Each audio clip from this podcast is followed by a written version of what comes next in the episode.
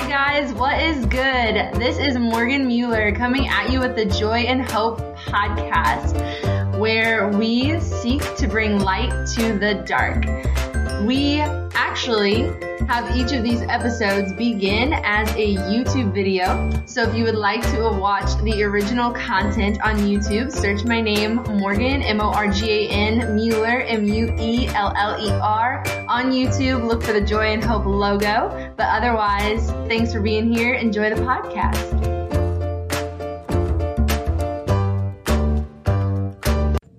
Hey guys, Morgan here from Joy and Hope, bringing you another episode.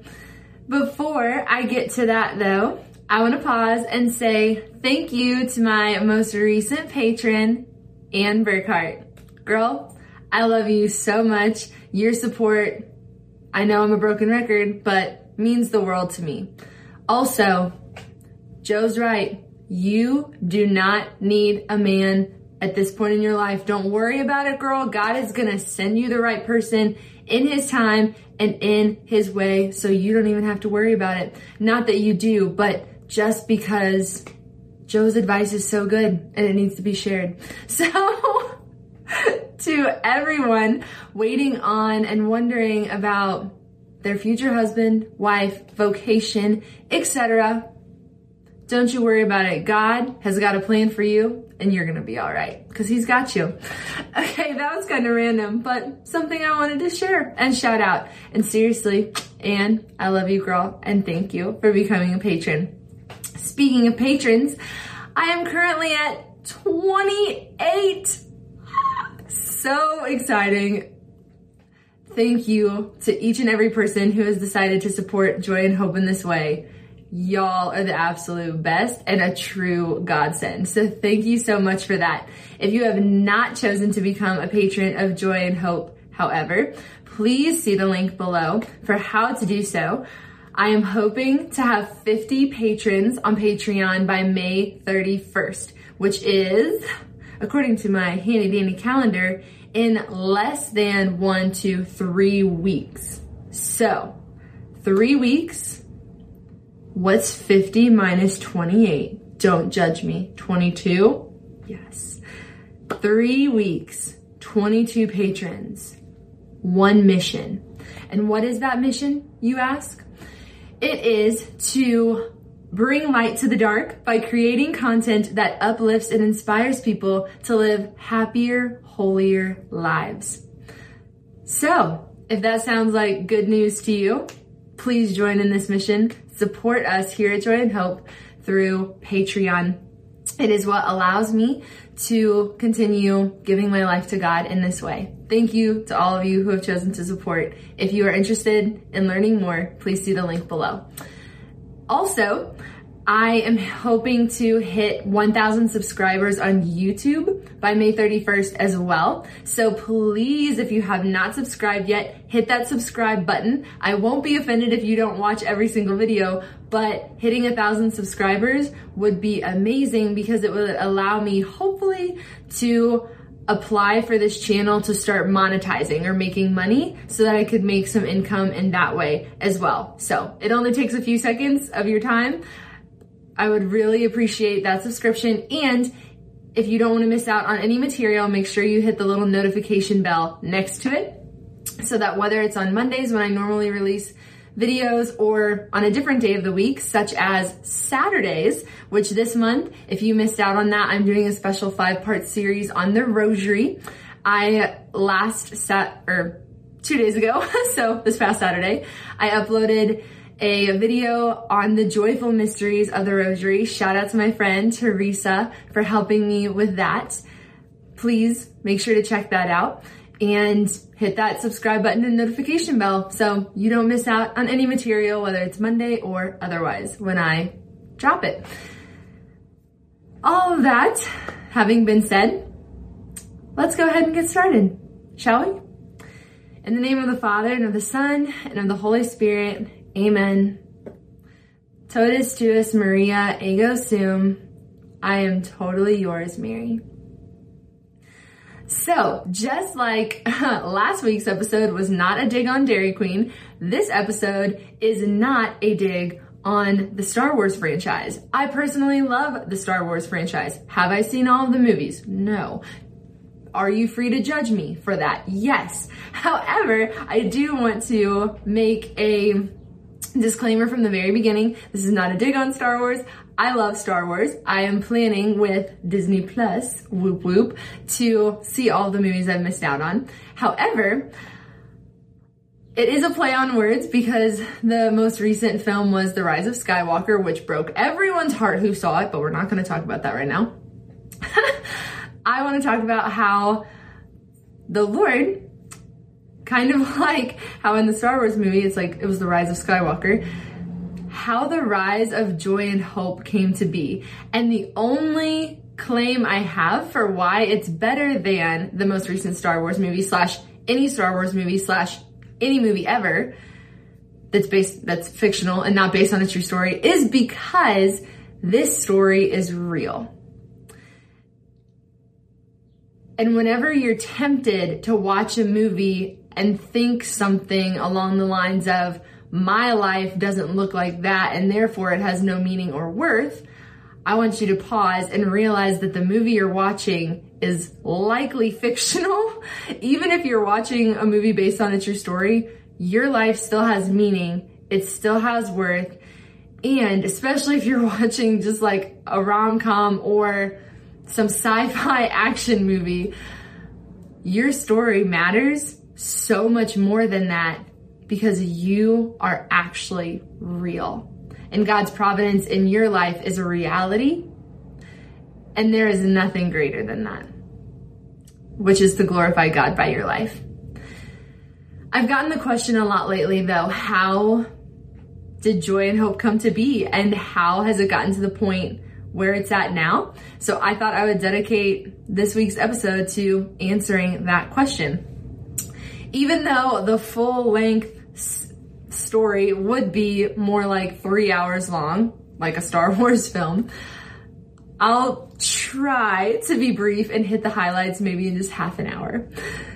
But it's a good story, not just because it's real, but hmm, I'm biased, but I think it's pretty great, because it just shows how good God is. And I hope in my sharing this testimony with you, you will be assured of God's goodness in your life and how maybe it will make you look back on the past few months, past year, past ten years of your life and be like, wow, it was not a waste after all. Like the Lord had me and this mission in mind the entire time and I just didn't know it then.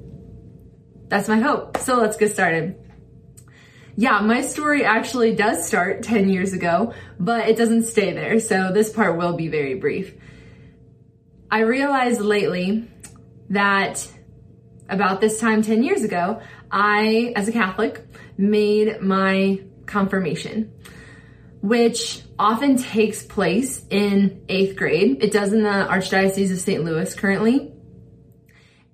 And leading up to that event, that sacrament and the reception of it, I was blessed to go on two different retreats leading up to my confirmation, both of which were transformative for my faith life.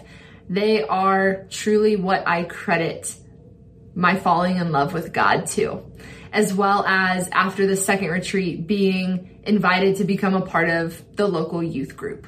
And having that faith family was so pivotal for me. And it really did help me fall in love with God and realize that a personal relationship with Jesus Christ was a thing and something that I desperately wanted for my life. I wanted, I so longed for the joy that emanated from all of these young people I was meeting at my youth group at retreats because they were so genuinely passionate and zealous for the Lord, and I wanted that.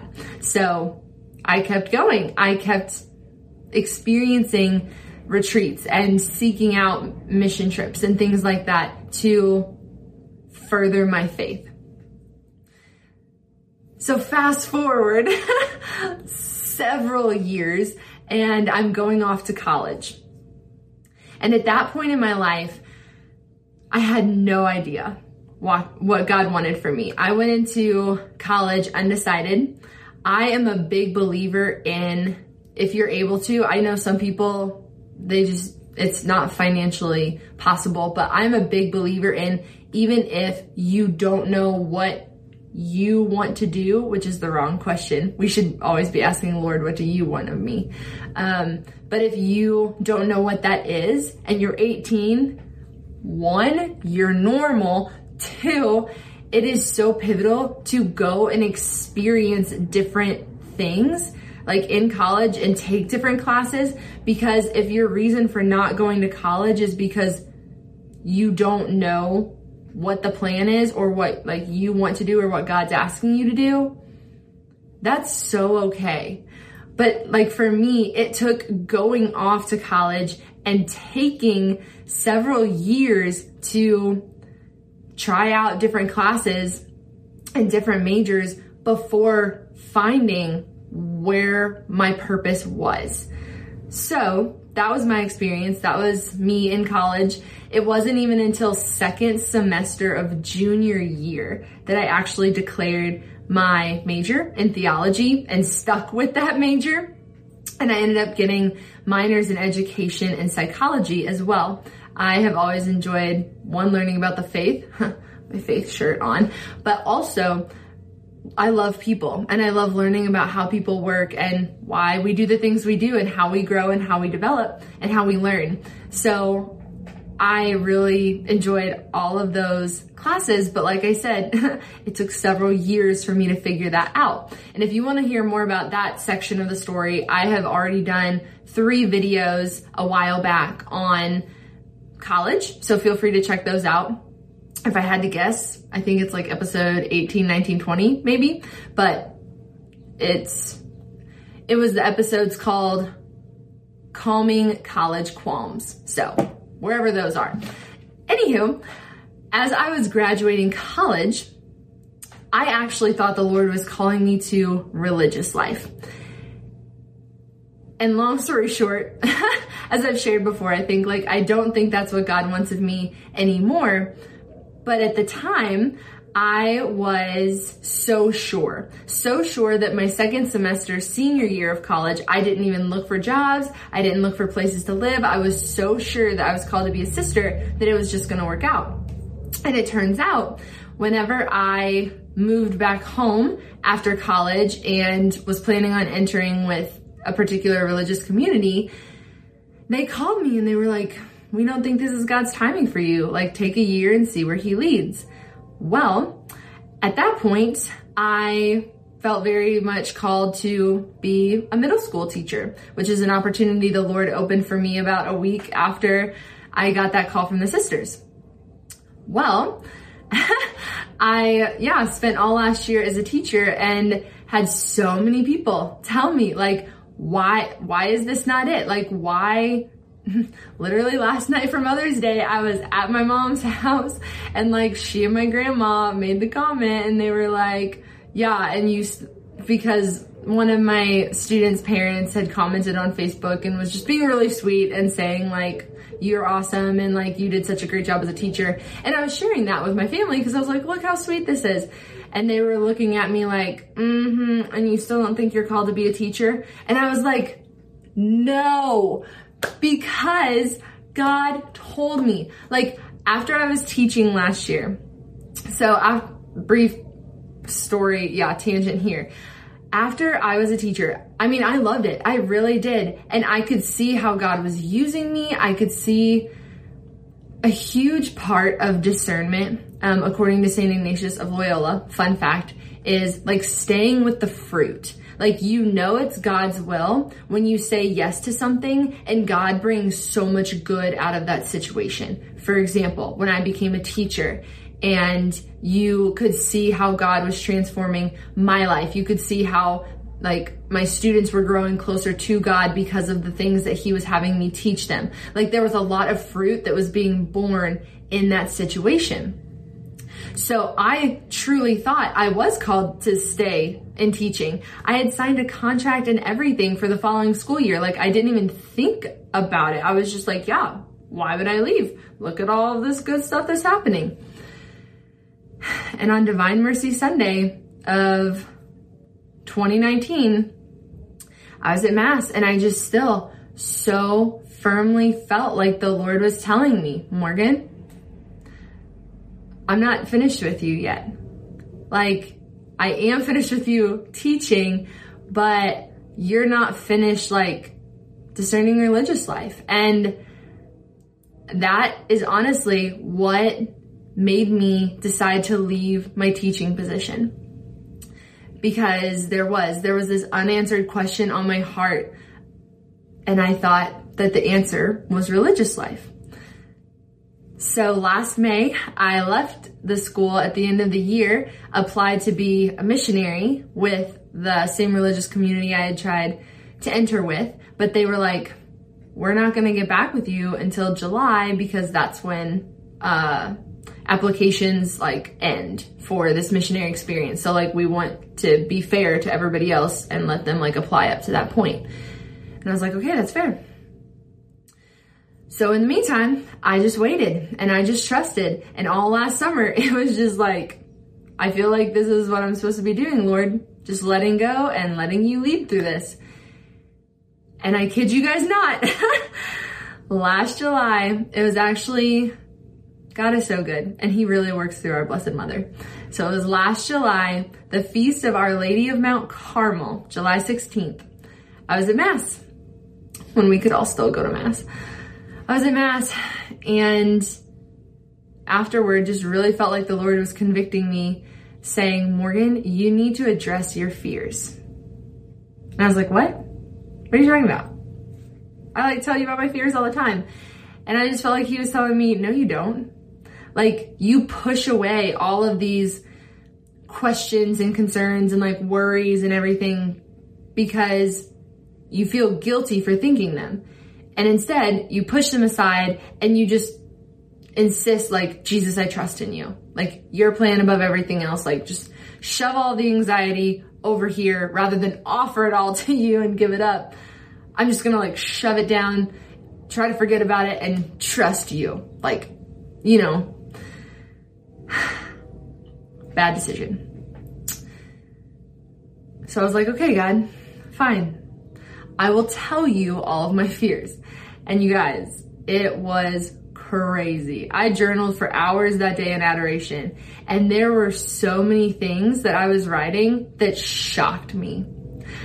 Not only was I writing like, I'm scared to be a sister. Like, I'm scared to give my life to you away. I'm, I'm scared to give my life away to you like that, God. I'm scared that you're not going to be enough. I'm scared that I'm going to be lonely. I'm scared of blah, blah, blah.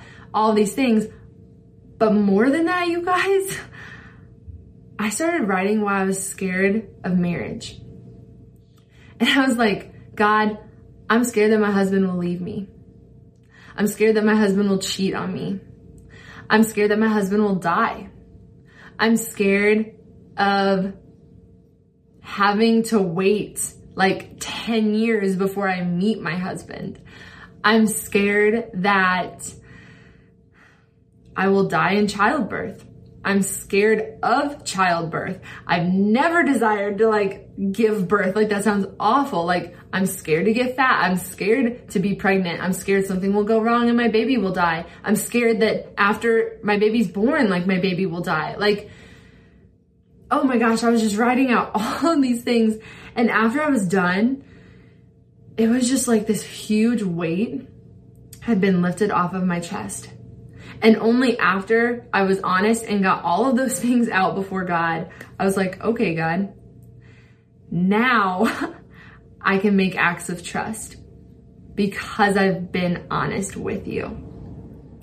So I went through all of the things and I was like, Lord, I trust that if you want me to be a sister, you will be enough.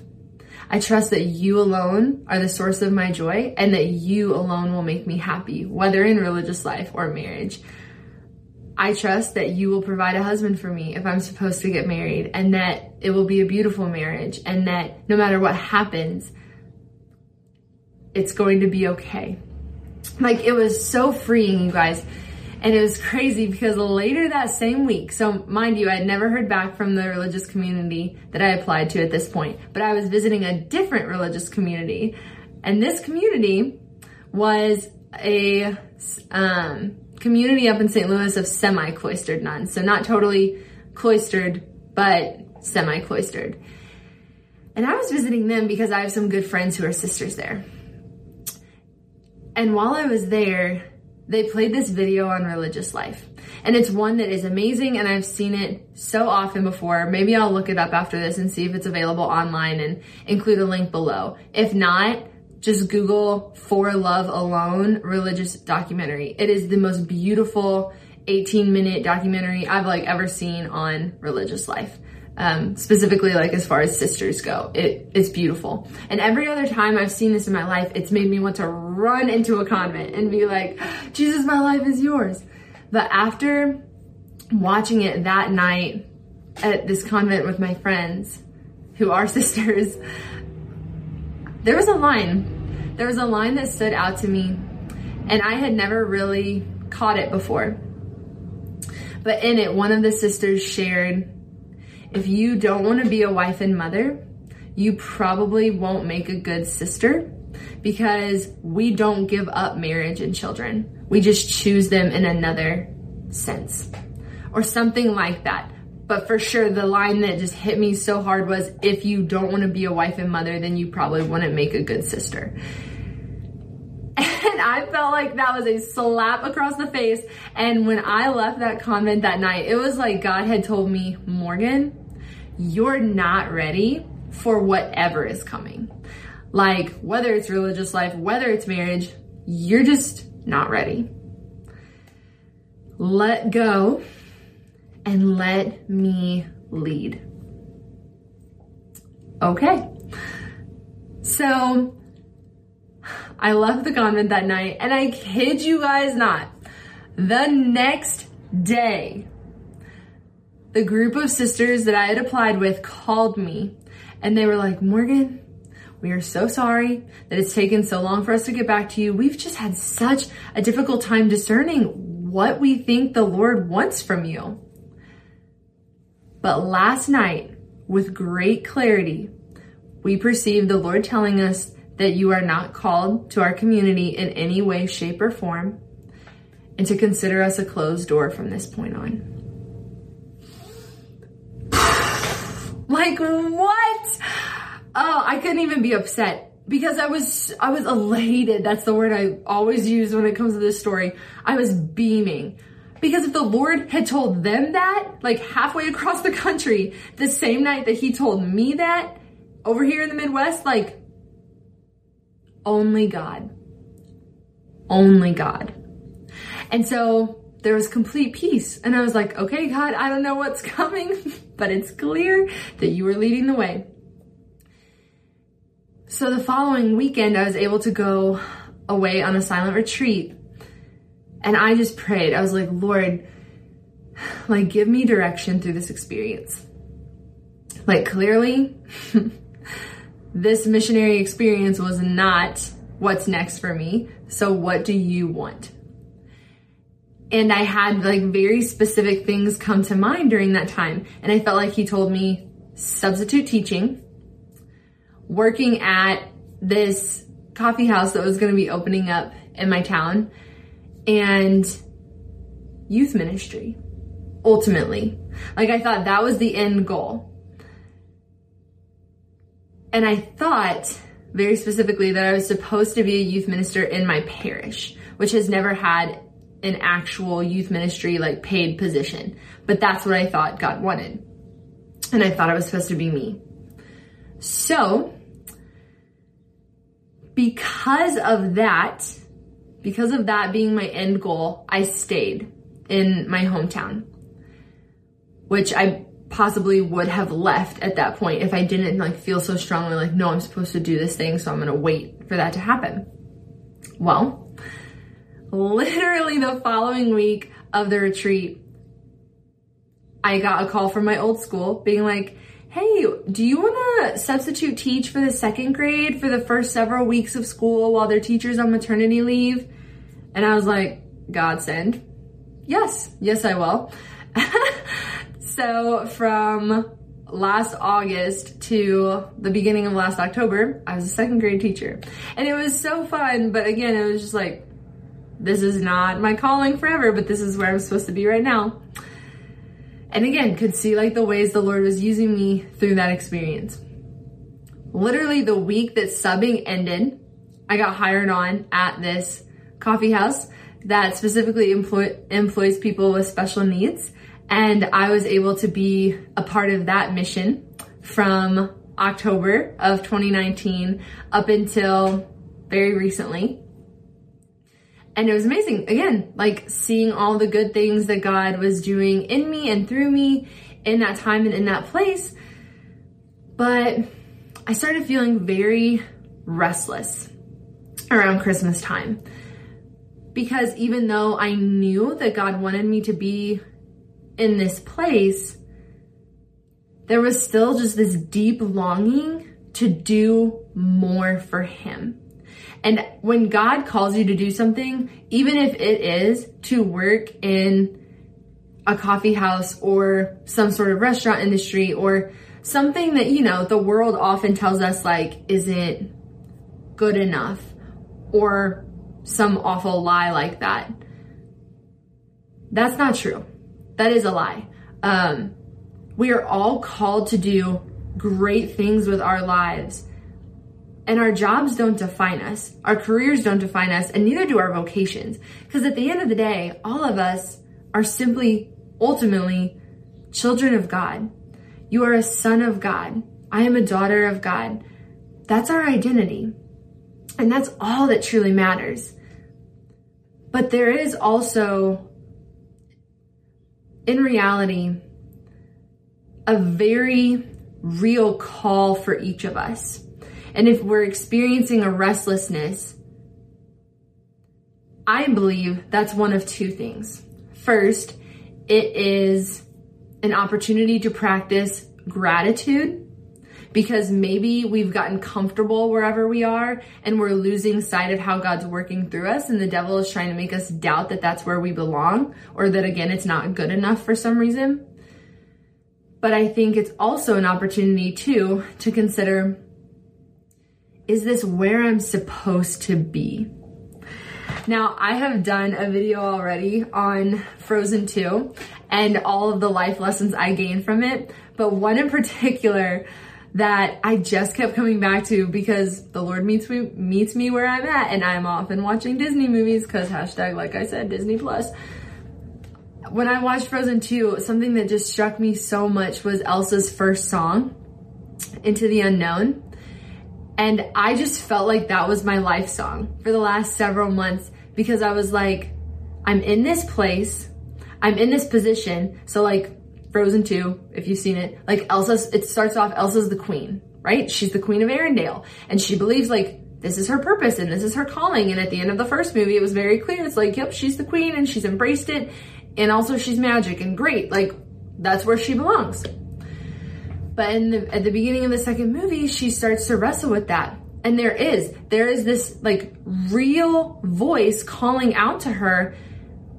And in this song, she wrestles with that. And she's like, I literally, it starts off and she's like, I can hear you, but I won't. And how often have I done that with God? Be like, no, Lord, like you brought me here. This is what you want me to do. I'm going to grin and bear it. And for me, for the last several months, it was for the sake of youth ministry. And I was like, nope, I'm supposed to work in this coffee shop. I'm supposed to be a youth minister, like eventually, however long that takes. So I'm just going to like suck it up. And all that time, there was, there was this calling out of God being like, Morgan, you're meant for something else. But I didn't know what it was. And much like Elsa in the song where she talks about, I'm afraid of what I'm risking if I follow you into the unknown. That was me, because I was like, Lord, I don't know where else you would want me to go at this point. Therefore, I'm not even going to entertain the thought.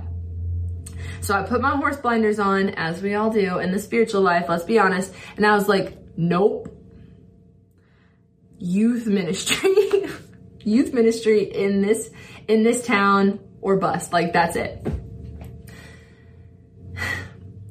And during all of this, ever since last August, um, I had had on my heart to like start some sort of ministry in addition to like the youth ministry, the other things I was doing. And I've shared about this in a video too.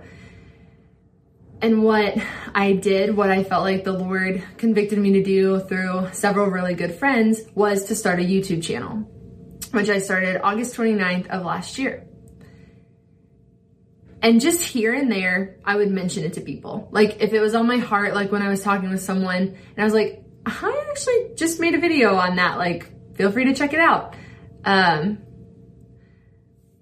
that's kind of all I did with it for the first six months of its existence. Didn't really tell people, was honestly really insecure about it, but would just really have like on my heart, like these talks come to me or these different testimonies that I just felt called to share with people. And at the time, I didn't think about them in the sense of preaching or even like teaching. I was just like, I have these talks come to me and I need somewhere to like send them or like share them, some sort of platform. And yeah, my friends were like, start a YouTube channel. What's it gonna hurt? Like the worst that's gonna happen is nobody's gonna watch it and you'll be like, okay, I tried. So I started it. So all of this was happening. And then in January, uh, or around, yeah, so around Christmas time when I was experiencing that restlessness and in January, I was like, okay, God, like thinking that maybe he was actually asking me to turn the YouTube channel into a podcast for different reasons. So I thought I was supposed to like switch over. And I was praying about that, but still like the entire time in the back of my mind, I'm like, nope, still like, but youth ministry. And then I went on a retreat in January, and maybe I've shared this before, but for the first time in forever, that was not an intentional Frozen reference, though I just got that too. For the first time, I felt like I was going on a retreat without anything in mind. It wasn't like the retreat last July where I was like, you know what, Lord, give me direction. Like I really need this thing answered during this retreat. Uh, and I didn't even go in being like, Lord, tell me if you want me to be a sister or tell me if you want me to get married. Like there was nothing. I just felt like I was supposed to go on this retreat. And I was like, you know what, Lord? Open hands, open hands like the Blessed Mother. I'm open to you. What do you want of me? And it was awesome, you guys, because truly the lead of love came through in that situation. And when I wasn't expecting it at all, there was this talk one afternoon on the retreat, which was also a silent retreat. Those are so good for me. I really felt like God was saying, Morgan, the deepest desires of your heart have always been marriage. Like from the time that you were little, you've always wanted to be married.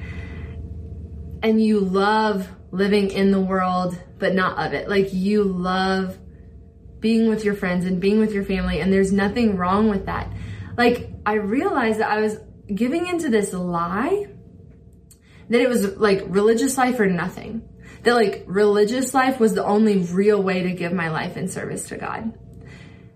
And when I was able to let go of that, it was so freeing and exciting. And I was like, oh my gosh, like God answered my prayer. Like this is amazing. Like that's okay that I don't have a boyfriend. That's okay that I like, you know, that it's not like, oh, I'm discerning marriage because I'm in this relationship with this person, but just to like understand how I've been created and like what my desires truly are.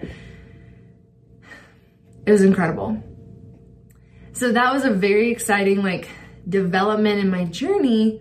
But at the same time, I was like, cool, God. So like, that's a thing, but now, but like, what do I do with that?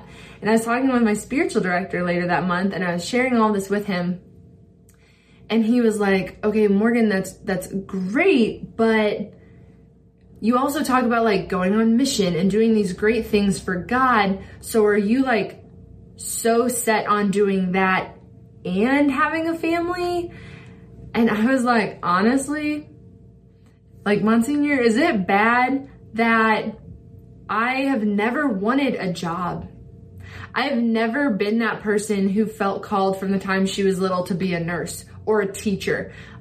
That was, that's never been me. And I was like, is it bad that I'm honestly just like, in a way, buying my time until, God willing, I meet someone who can provide for our family and I can truly like give my life over to my husband and to my children and not have to work? Like, is that bad? Like, is that a wrong desire? And he looked at me and he was like, Morgan, no, that is beautiful. And not enough women desire that. Like, I would so much rather you say that than, yeah, I really want a family, but I also want this super prestigious career and whatever, and like try to balance the two. Now, this is not, again, this is not a dig on like any moms who work. Oh my goodness gracious, absolutely not. My mom has been a hard worker her entire life. She's amazing. Um, and many, many families nowadays like don't have the option for um, like only the husband or only the wife to work. Like, so often you have to have two incomes just because of the world we live in. And who knows, like maybe one day that's not going to be God's plan for me. And like, I will have to work for the rest of my life and I will do whatever God wants me to do. But it just felt so good to like name that desire and be like, but this is what I want, Lord. Like this, not that. uh, if that makes sense. Sorry. Sometimes I get like overwhelmed by my own story because there's so much. But anyway, and I was just kind of thinking about that and I was like, okay, Lord. So even if you're not calling me to like some crazy career path, at the same time, I still am providing for myself, and I know that's important to do, but I also don't want to be unhappy with what I'm doing. I want it to glorify you, but I don't know what that should look like. So fast forward to about a month later. I had been inspired well before that point to do what's called the Consecration to Jesus through Mary, using the True Devotion to Mary book by Saint Louis de Montfort. It's just this really powerful way to entrust your entire life to our Lord through Our Lady. And there are lots of different ways you can do that. Uh, see links below for the True Devotion to Mary consecration, but also an amazing consecration called thirty-three days to Morning Glory, written by, I believe, Father Gaitley. Father Gaitley? Sorry, I get a lot of priests mixed up. There are just so many good ones. But it is in a link below, so feel free to check that out. But it's just so incredible. And every time I've done something like this, it has tr- it has truly changed my life. But this was the first time I was doing this particular consecration, the True Devotion to Mary. And I had heard it was very intense. And I was kind of scared to try it because, or start it, because I've had like a lot of friends who have done it and they're like, spiritual warfare is real, Morgan. Like the thirty-three days leading up to this are going to be really hard. And like the devil is going to try to like mess with your mind and he's going to do all this stuff because he doesn't want you to become closer to our Lord and Our Lady. But I was so convicted. I was like, okay, but I really want to do it leading up to the Feast of the Annunciation on March twenty-fifth, because I was supposed to go to the Shrine of Our Lady of Guadalupe in Mexico City to celebrate that feast on a pilgrimage with many close friends, but that got canceled due to COVID. But I didn't know that it was going to get canceled due to COVID. So I was like, okay, Lord, I want to very intentionally prepare for this pilgrimage, and this consecration is how I'm going to do that. So that prayer started at like the end of February. I want to say it was February twenty-first of this year, twenty twenty, when I started it. Well, within days of starting this consecration, I had a friend reach out to me and she was like, hey, I really think you need to pray this novena to Saint Joseph for work, but be careful. I hear he works fast. And I was like, what the heck? Like, this is so random. I hadn't been talking to anybody about work, and I don't know. I was just like, God, I don't really get what's happening here, but it's not a long prayer and I love Saint Joseph, so sure. So I start praying this prayer. Literally, what happened over the course of the following week was insane, but I'm going to try to hit it all. So, trying to think of what happened first. Come, Holy Spirit.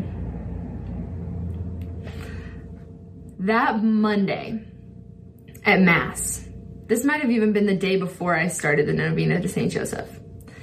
The gospel reading was from, oh, it's either from Mark or Matthew. I'll look it up and again include it below because it was so good. I'd never heard this gospel passage, at least not that I could remember. But Jesus is hanging out with the disciples and they forgot bread again. And he was like, guys, do not be con- do not be concerned with the leaven of the Pharisees. In other words, he's like, you're all thinking how the world thinks. Like, you need to stop thinking like that. And they all thought he meant it was because they didn't bring bread. And they were like, oh, and they were like complaining to each other. And they're like, it's because we forgot bread. And Jesus kind of goes off on them. And he's like, no, like literally the fact that you think that's what I'm talking about shows that you're thinking like the world thinks. I don't need bread from you to perform miracles, or at least not much. And he was like, how many baskets were left over after the first time I multiplied the loaves and the fishes? And they were all like, twelve. And he's like, yeah. And how many after the second time? And they were like, seven. And he was like, exactly. Do you still not understand? Okay, we're going to come back to that reading. But just know that it like really hit home with me, and I didn't know why or how at first. Just that last line really stood out, and it was like, do you still not understand? All right. The day after that is when I started this novena to Saint Joseph.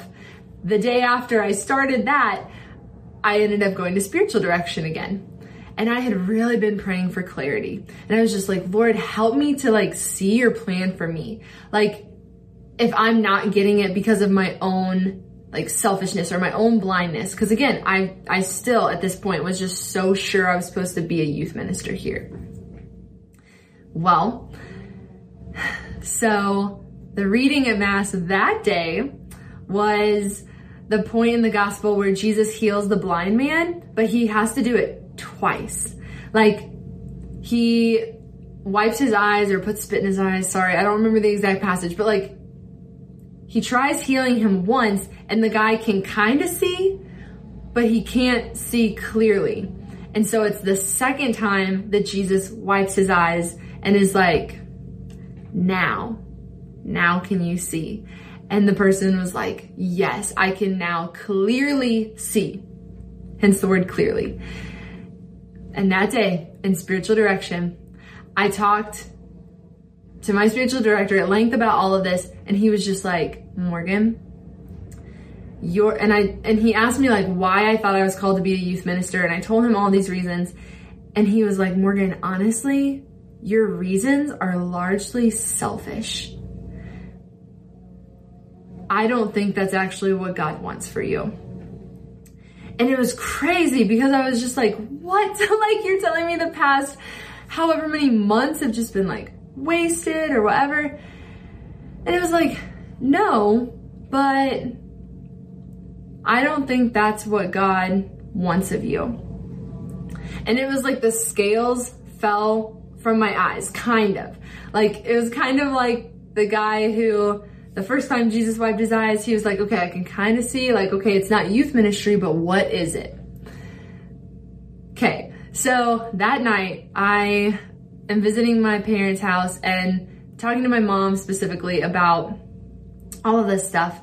And she's like always been trying to get me to, um, like move to a place where I have like a more vibrant young adult Catholic community of people my age, because God has been so good to me. So, so good to me where I am. And I have so many amazing friends who I love so dearly, but your mom's your mom, and your mom can see you in an honest light that other people just can't. And so she's like, Morgan, I just see you somewhere else.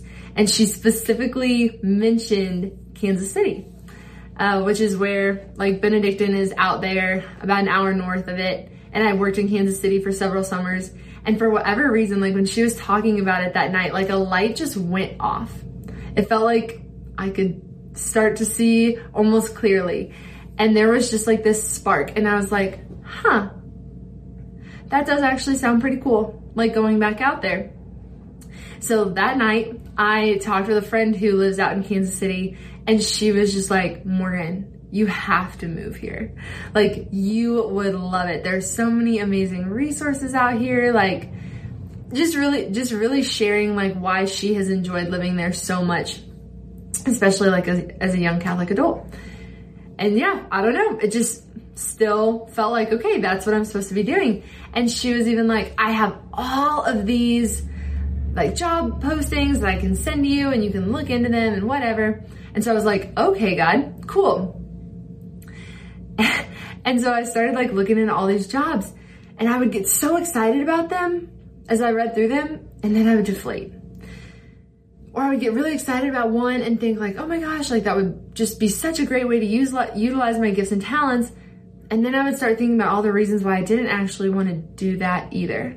And I started getting worried, and I'm like, Lord, is there something wrong with me? Like, am I lazy? Am I just not wanting to do your will? Like, am I not willing to work somewhere that I don't want, but that still is your will?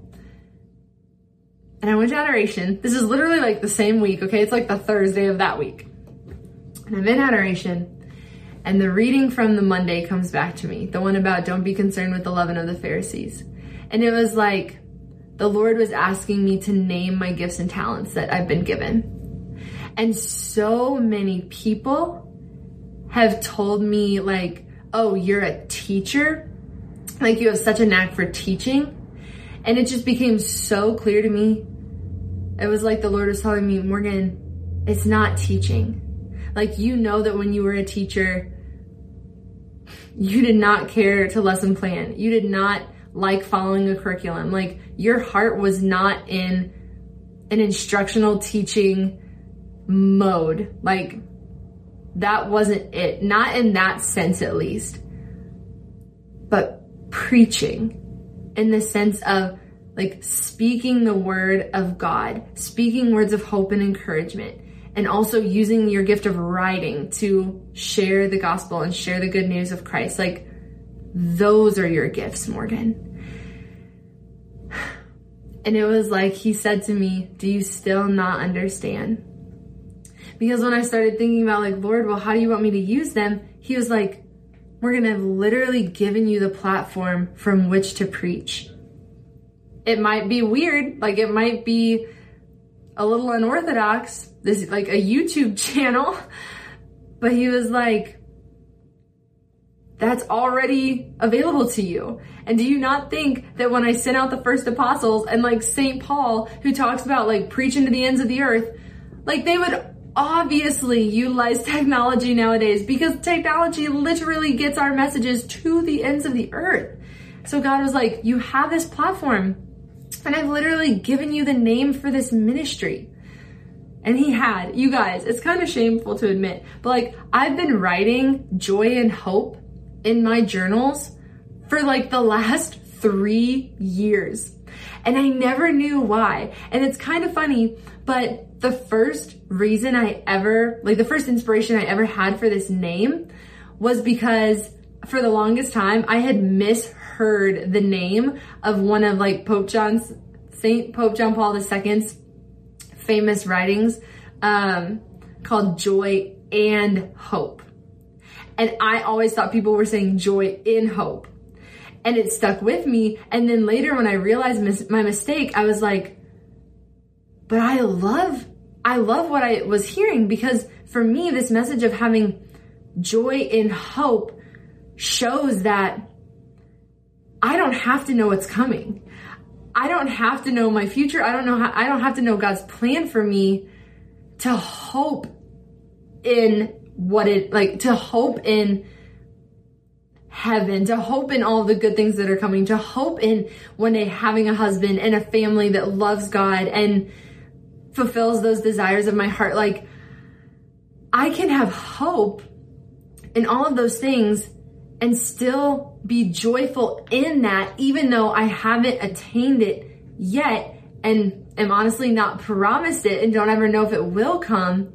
But that doesn't have to mean I don't live in the joy of that hope or in hope of all good things to come. So I started writing it down and I was like, Lord, I feel like joy and hope has a purpose, but I don't know what it is. And I don't know when it's coming and I don't know when it's going to be realized. And it was just like he said to me, do you still not understand? And literally within twenty-four hours of that point, I had started a Patreon account for Joy and Hope. The following week, I went to the bank and opened up a business account for the ministry. I registered as a small business and am now the small, the sole proprietor of a small business in the state of Missouri. And it just happened so fast, but it just felt like in scripture, when Mary goes in haste, like after she receives her call, she just goes, like she knows what she needs to do next. And it just happens so quickly when it's the will of God. That's how it was for me.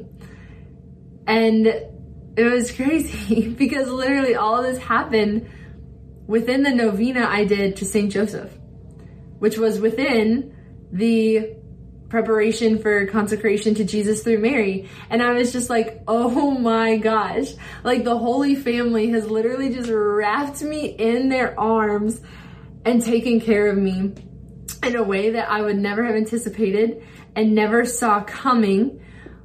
But once Jesus was,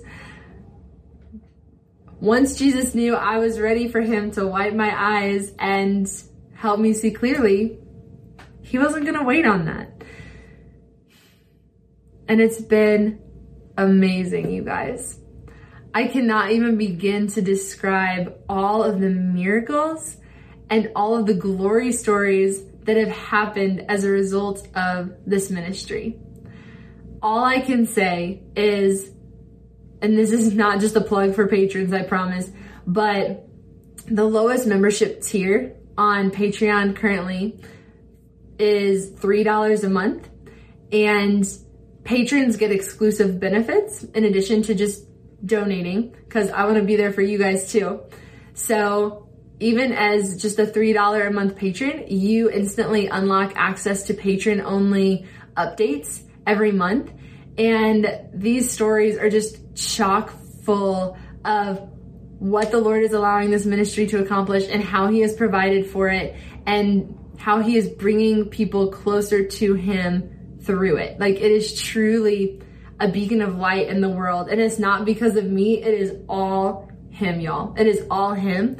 But if you're interested in seeing some of those things, uh, I would love to share them with you as a patron. So if you become a three dollar patron even, you'll instantly unlock access to all of that.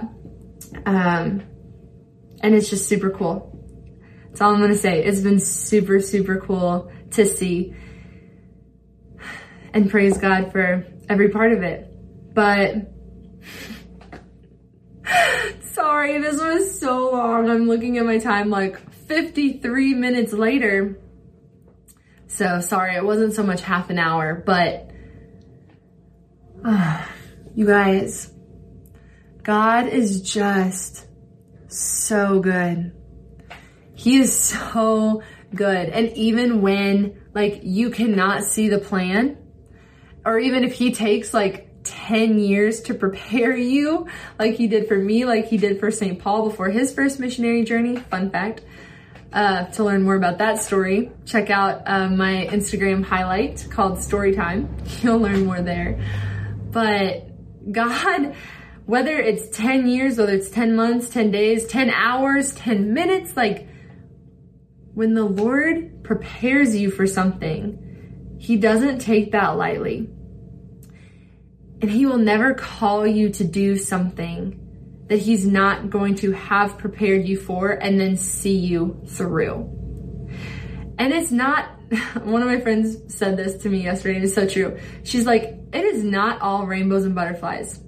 Like, you guys, the two weeks after I started Joyinhope were some of the darkest times in my entire life. Because one, the devil, like my friends had warned me, like did not want this consecration to be going well. Like I fell down a flight of stairs.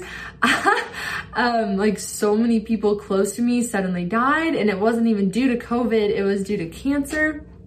Um, just people that I had loved and grown up with in my town. Uh, people who were just like really near and dear to me. Like the Lord was just like really um, allowing Satan to like test me to see like how truthful I was gonna, or how, um, yeah, how I was gonna hang in there. And if I was, I seriously doubted my mission for, yeah, several weeks there. And I was so scared that like, I was trying to call myself again. I was like, Lord, but what if this isn't you? Like, what if it's me putting on my horse blinders again and being like, oh no, I've just always wanted to be a famous so-and-so, like not YouTuber. I, I never thought about being a YouTuber, I'll be honest. Um, but it's like, what if like deep down, I just want to be famous, or now I just like want to blow up the world via YouTube, or like be a podcaster, cause that sounds like super cool, or like to do all of these things for like my sake or my glory or whatever. And the Lord, praise be to him. Like the Lord helped me to see again, clearly. He's like, Morgan, you're not perfect. I don't expect you to be perfect, but I promise you that like, if I'm asking you to do this, I will provide for you. Because that's another thing. I still thought like, okay, I'm going to move to Kansas City, like at some point this summer. Um, like, I need to get a job when I get there. And it was like the Lord was telling me, no, like I want you to do Joyinhope full time. Like I can't bless what you don't give me. And I felt like he was telling me like, you can't be concerned with the leaven of the Pharisees. Like you are still trying to provide for yourself. Like you're worried like, but I'm not going to bring bread, or I'm not going to do this. And I don't know how that's going to work out. And he was like, I'm going to take care of you. I'm the one that's going to bless and multiply the mission. But I even felt like he told me, he was like, but think about it in scripture. Like whenever I multiplied the loaves and the fishes, first I took the bread from my disciples. I took it, blessed it, broke it, multiplied it. And it kind of felt like in those first two weeks, like, when I gave it over to the Lord, he did take it and bless it. But then, yeah, he allowed me to be broken a little bit, to remember it's not about me and it's not coming from me. It's all him. And I even thought, okay, Lord, like, ugh, but I have to get comfortable first, because we're all about comfort. And I'm like, I will, once I move, surrender completely to you. Like once I move to Kansas City, and hopefully like, you know, and making like several hundred dollars a month on Patreon so I can at least pay my rent, like whatever, like then I will like do that full time. And literally you guys, two weeks after I started this ministry was when the whole COVID thing hit and the coffee shop I'd been working at closed. And God was like, nope. You're gonna jump in now. It was like Peter and John were on either side of me in the boat and just like tossed me overboard, and they're like, see ya. But it was so good for me. Because again, all of the ways the Lord has provided for this ministry in the past, just, let's see, what's today? May eleventh? February to March, April, May. Oh my gosh, it's been less than three months. You guys, it's been less than three months. And God has done so much good through this. Like I can't even. I just, I've talked about it for, oh, sorry, I'm so tired. I've talked about it for like an hour now, and I'm still just like, Lord, you're crazy.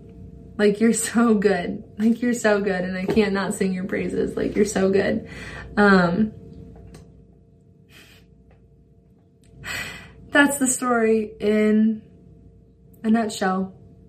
Not the full length version or even like the length of a feature or a feature length film. It wasn't even that long, but this has been long. So kudos to you if you've made it this far. And I'm sorry if it felt like I was just rambling. Whenever I do these episodes, I like really pray, like, Lord, what do you want me to share this week? And it just felt like he was, one, having me answer a question I've been getting a lot so that I don't have to keep doing this every time I see someone, because it is exhausting. Hence why I'm exhausted from telling the story. But also to just to just assure you, wherever you are, that God has a plan for you. And maybe you know it already, or maybe you know it in part. But even if you don't, you can trust him.